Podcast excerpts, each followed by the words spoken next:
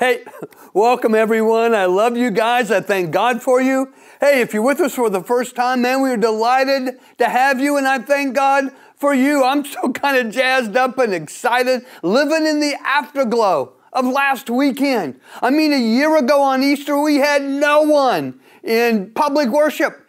And last weekend for our Easter celebrations, we had 1,800 people present to celebrate the risen Jesus and another 750 watching online. Oh my gosh, we had 26 people at the Beloit campus joined with Jesus in baptism and another seven baptized in our Latino congregation. It was awesome. And the excitement for Deb and I just continued into the afternoon when we got to be with our grandbabies. Let me show you a picture. Uh, this is Wilkie's two girls, uh, Wilkie and Marissa, their oldest daughter, Bella.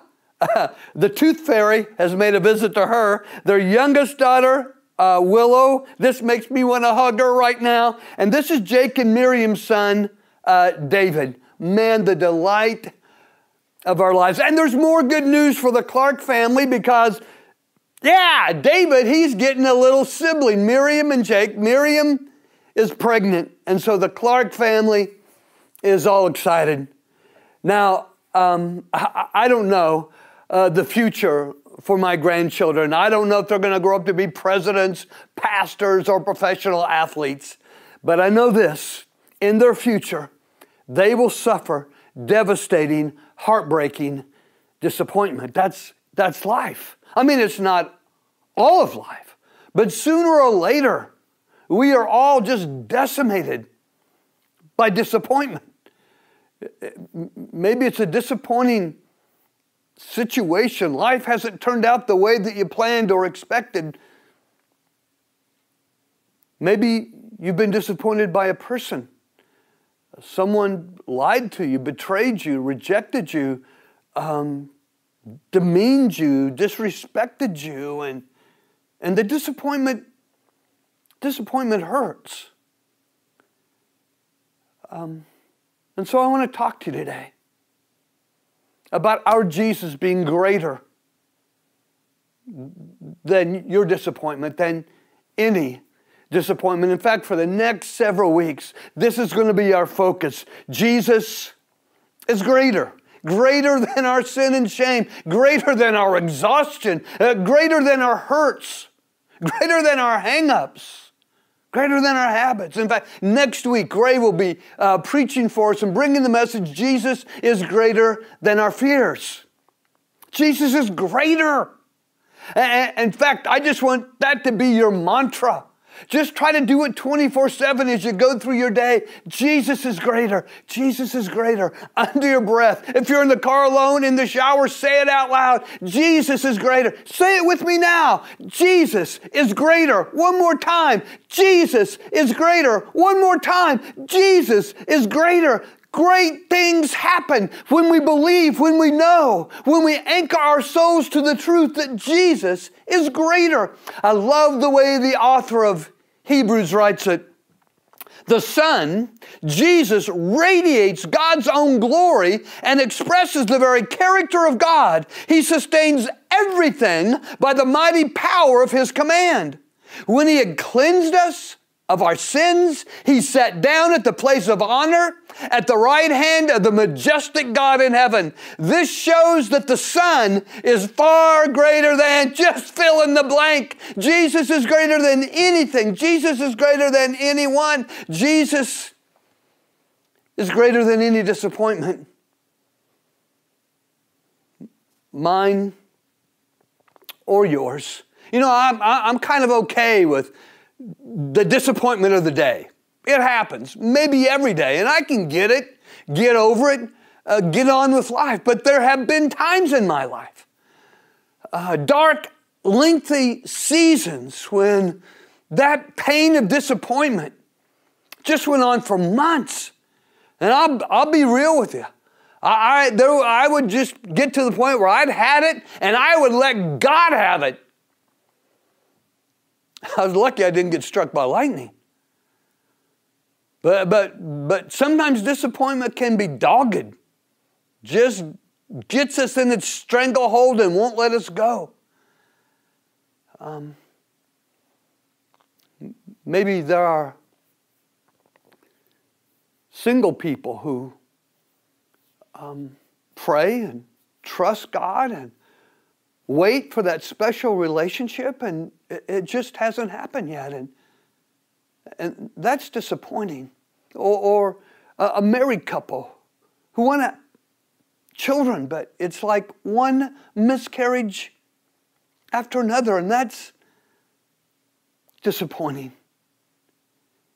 But, but our disappointment goes dark when we let those day to day or those lengthy disappointments morph into disappointment in God. It's so easy. When people don't live up to our expectations, when, when, when situations aren't what we had hoped or planned, it's easy for our disappointment to turn into disappointment in God. Um, disappointment, it provokes in us troubling questions about God. God, are you there? God, if you're there, why did you let this happen? This isn't right.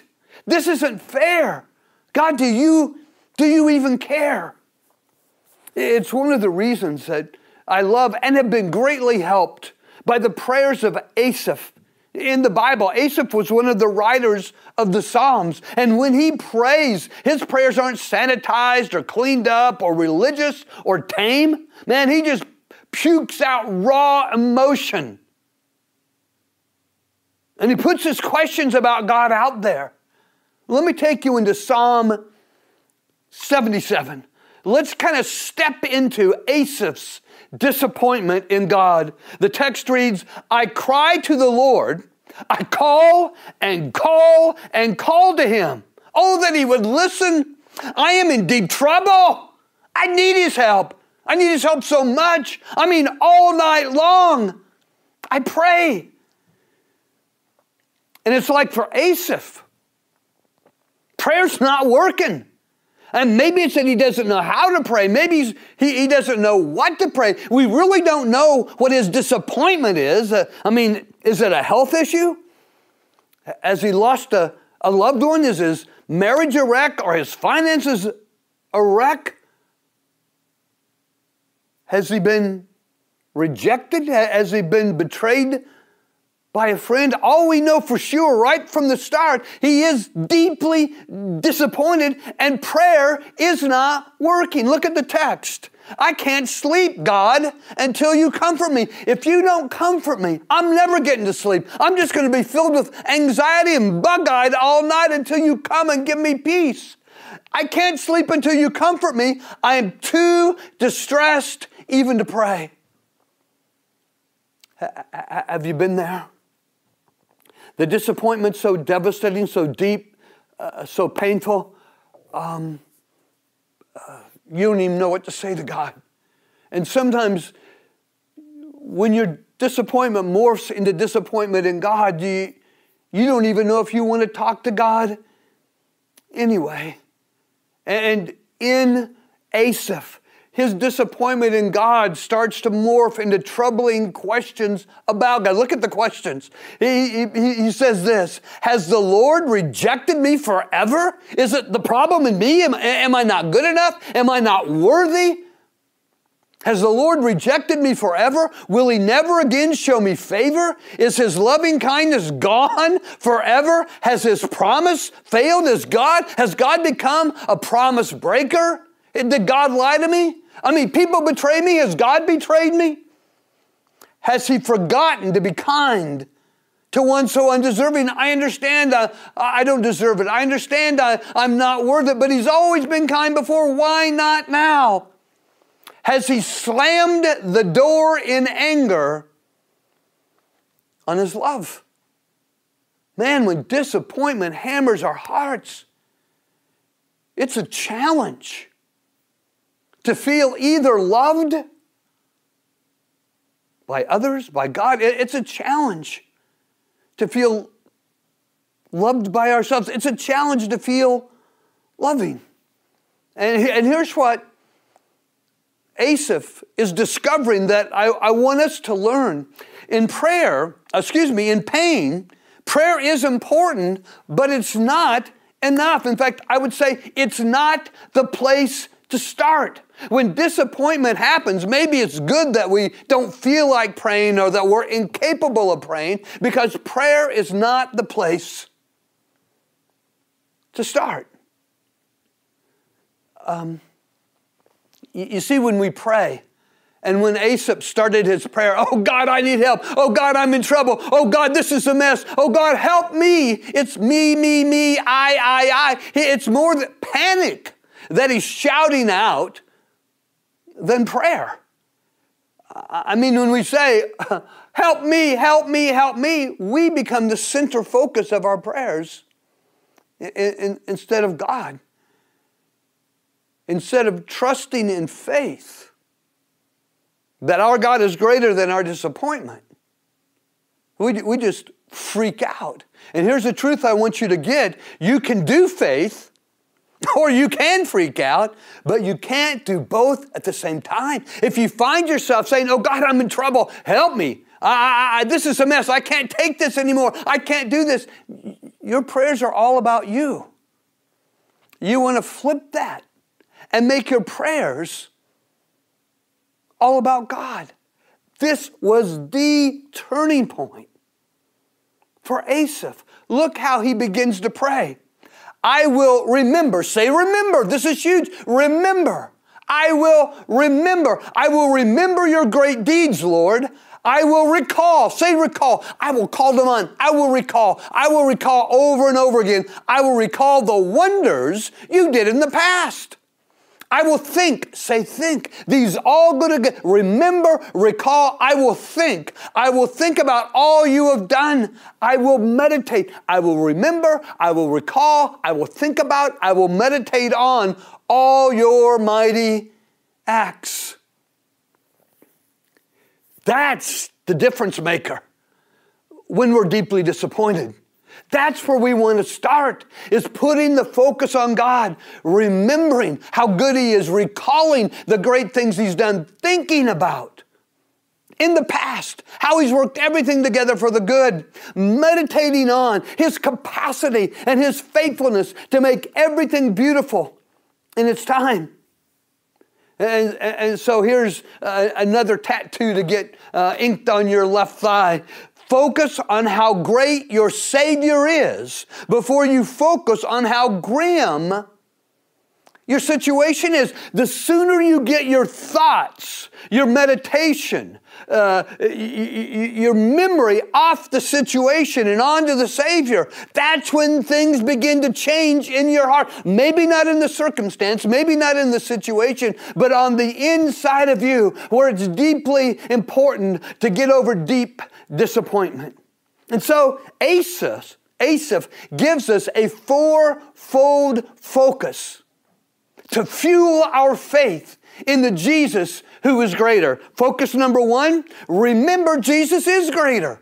Don't let the problem or, or, the hurt or the pain lose, loom so large you lose sight of Jesus. No, put your vision, your thoughts, your memories on the greatness of Jesus and let Jesus loom larger than your problems. Focus number two, recall the greatness of his miracles. In fact, Jesus himself said, Hey, if you don't believe in me, you got a problem with me, just look at my miracles and believe them. Recall the miracles of Christ. Open your Bible. Read in the book of John. That would be great. And just analyze every supernatural, miraculous thing Jesus did. Focus number three think about his great work on the cross, where he took your place as your substitute. He was made to be your sin, that you might be made right with God. Everything bad about you was put on him and everything good about Jesus. Focus on that, that everything good about Jesus has been put on you. All your ugly, evil imperfections on him and all the beauty and glory of his perfection on you. That's where, that's where you want to focus. Because this is so huge, so miraculous, so unbelievable that if Jesus could die for our sins, if Jesus could pay um, for our sins with his own life and his shed blood, there is nothing beyond the scope. His willingness has been made irrefutable to help us in our disappointment by his willingness to die in our place as our substitute on the cross. Focus number four meditate on his incomparably great resurrection power. If Jesus had the power to come back from the dead, he's got the power to transform your deepest disappointment. He's got the power to heal the pain of disappointment. So, we remember, we recall, we think about, we meditate on the goodness of Christ and the greatness of His resurrection power. Because we get to live, we benefit from His goodness, but we get to live in the incomparably great power of His resurrection. We get to love in it, we get to serve in it. And so we remember. And if we need to go to the Bible, that's what we got to do. I go to the Bible every day, not for a sermon, but for my soul. You need to go to the Bible every day for your soul. See what it says. Remember the goodness of Christ. Recall his miraculous work. Think on his crucifixion and what it achieved in your behalf. And meditate on the incomparably great power of his resurrection. Well, let me teach this by taking you into a story that Asaph, Asaph knew by heart. God's people were beside themselves because God had promised them a land.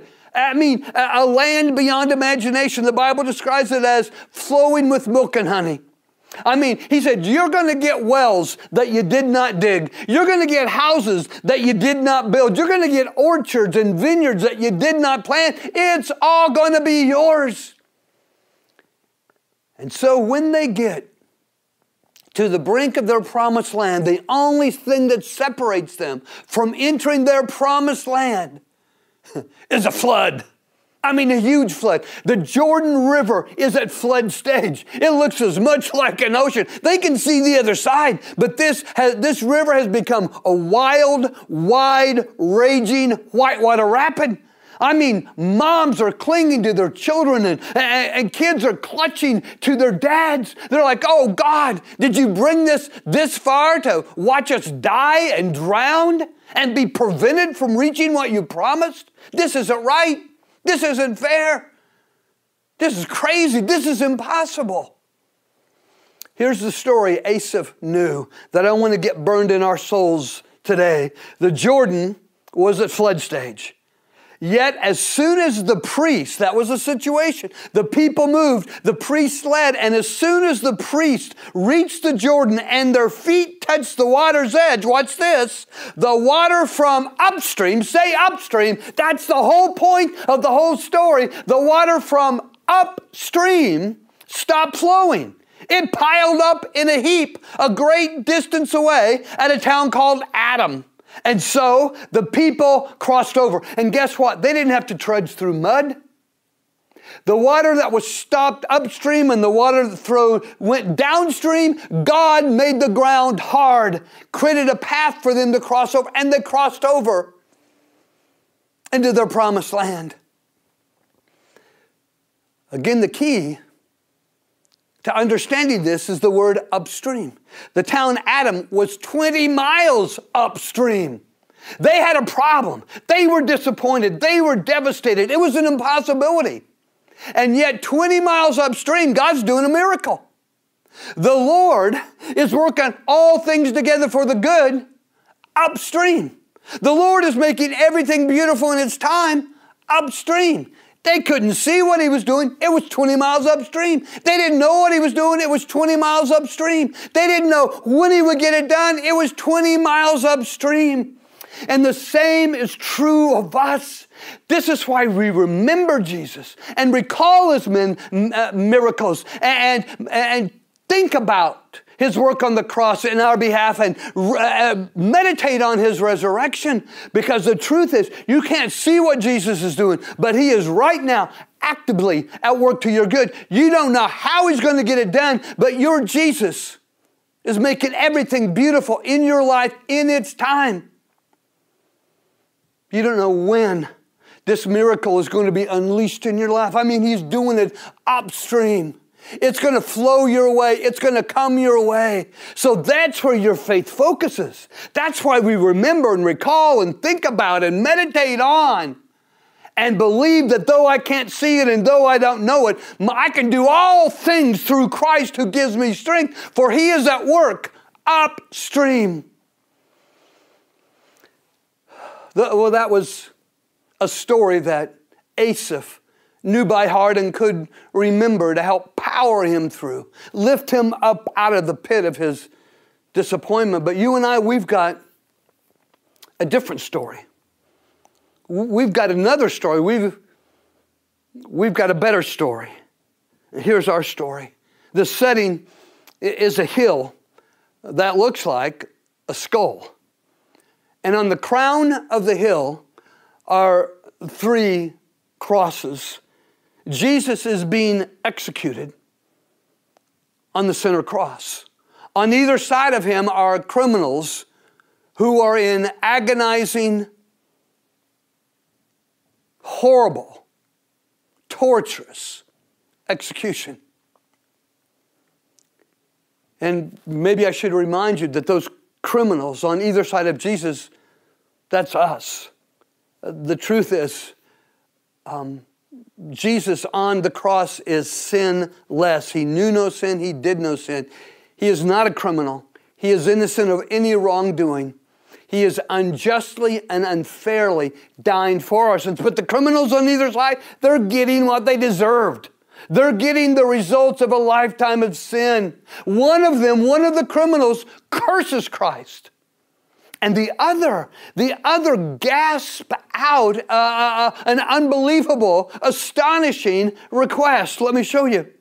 He says, Jesus, remember me when you come into your kingdom. In our disappointment, maybe they were disappointed that they got caught. Maybe they were disappointed that this was the consequence of their sin. But in their disappointment, one curses Christ and one cries out to Christ. And in our disappointment, we get to choose. Do we curse Christ? Or do we say, Could I have that again, Shannon? Jesus, remember me when you come into your kingdom. I want you to pray this with me right now.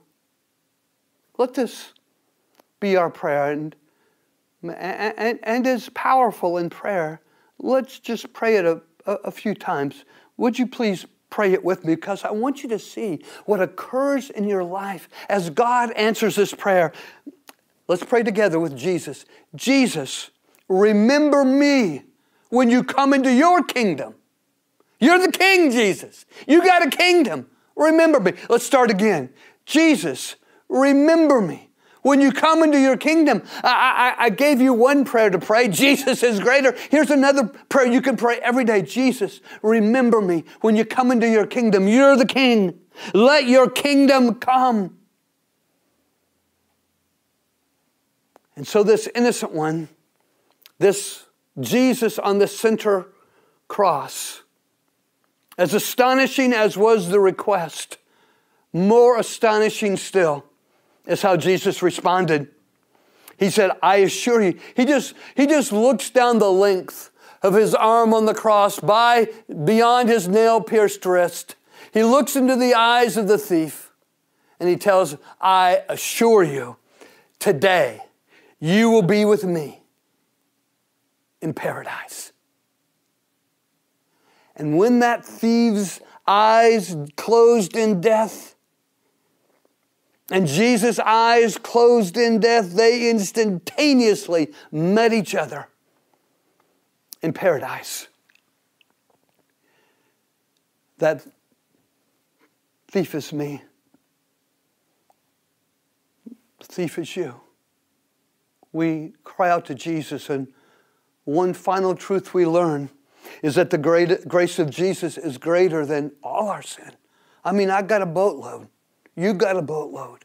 But His grace is greater than all our sin. Jesus is greater. Now, disappointments, I mean, you may be living in it right now, and if not, they're coming. So I would like to pray with you right now um, about something more significant than your disappointment, and that is your salvation. That you know, that you know, that you know that when you die, as that thief died, you're going to meet Jesus in paradise. Would you pray with me, please? Lord Jesus, we cry out to you. We remember how good you are. We recall your work on the cross on our behalf by your loving sacrifice. We, we, we think on, Lord, all the miracles you've done in history, in the Bible, and in our lives. And we meditate on the incomparably great power of your resurrection. I mean, the promise that you made to the thief and all the promises you made to us are made irrefutable by your victory over the grave. And so we say, Jesus, remember us when you come into your kingdom. Be king in our marriages, be king in our monies, be king in our emotions. Lord, be king of Central Christian Church. Lord, we thank you for your love, for your immeasurable mercy, for your superabounding grace, greater than all our sins. Jesus, you are greater. Jesus, you are greater. Jesus, you are greater. In your name we pray. Amen. I love you guys. I love Jesus. And together we'll keep our hearts set on Him, our King. Thank you so much for listening to the Central Wired podcast. Be sure to stay connected with us at centralwired.com and have a great week.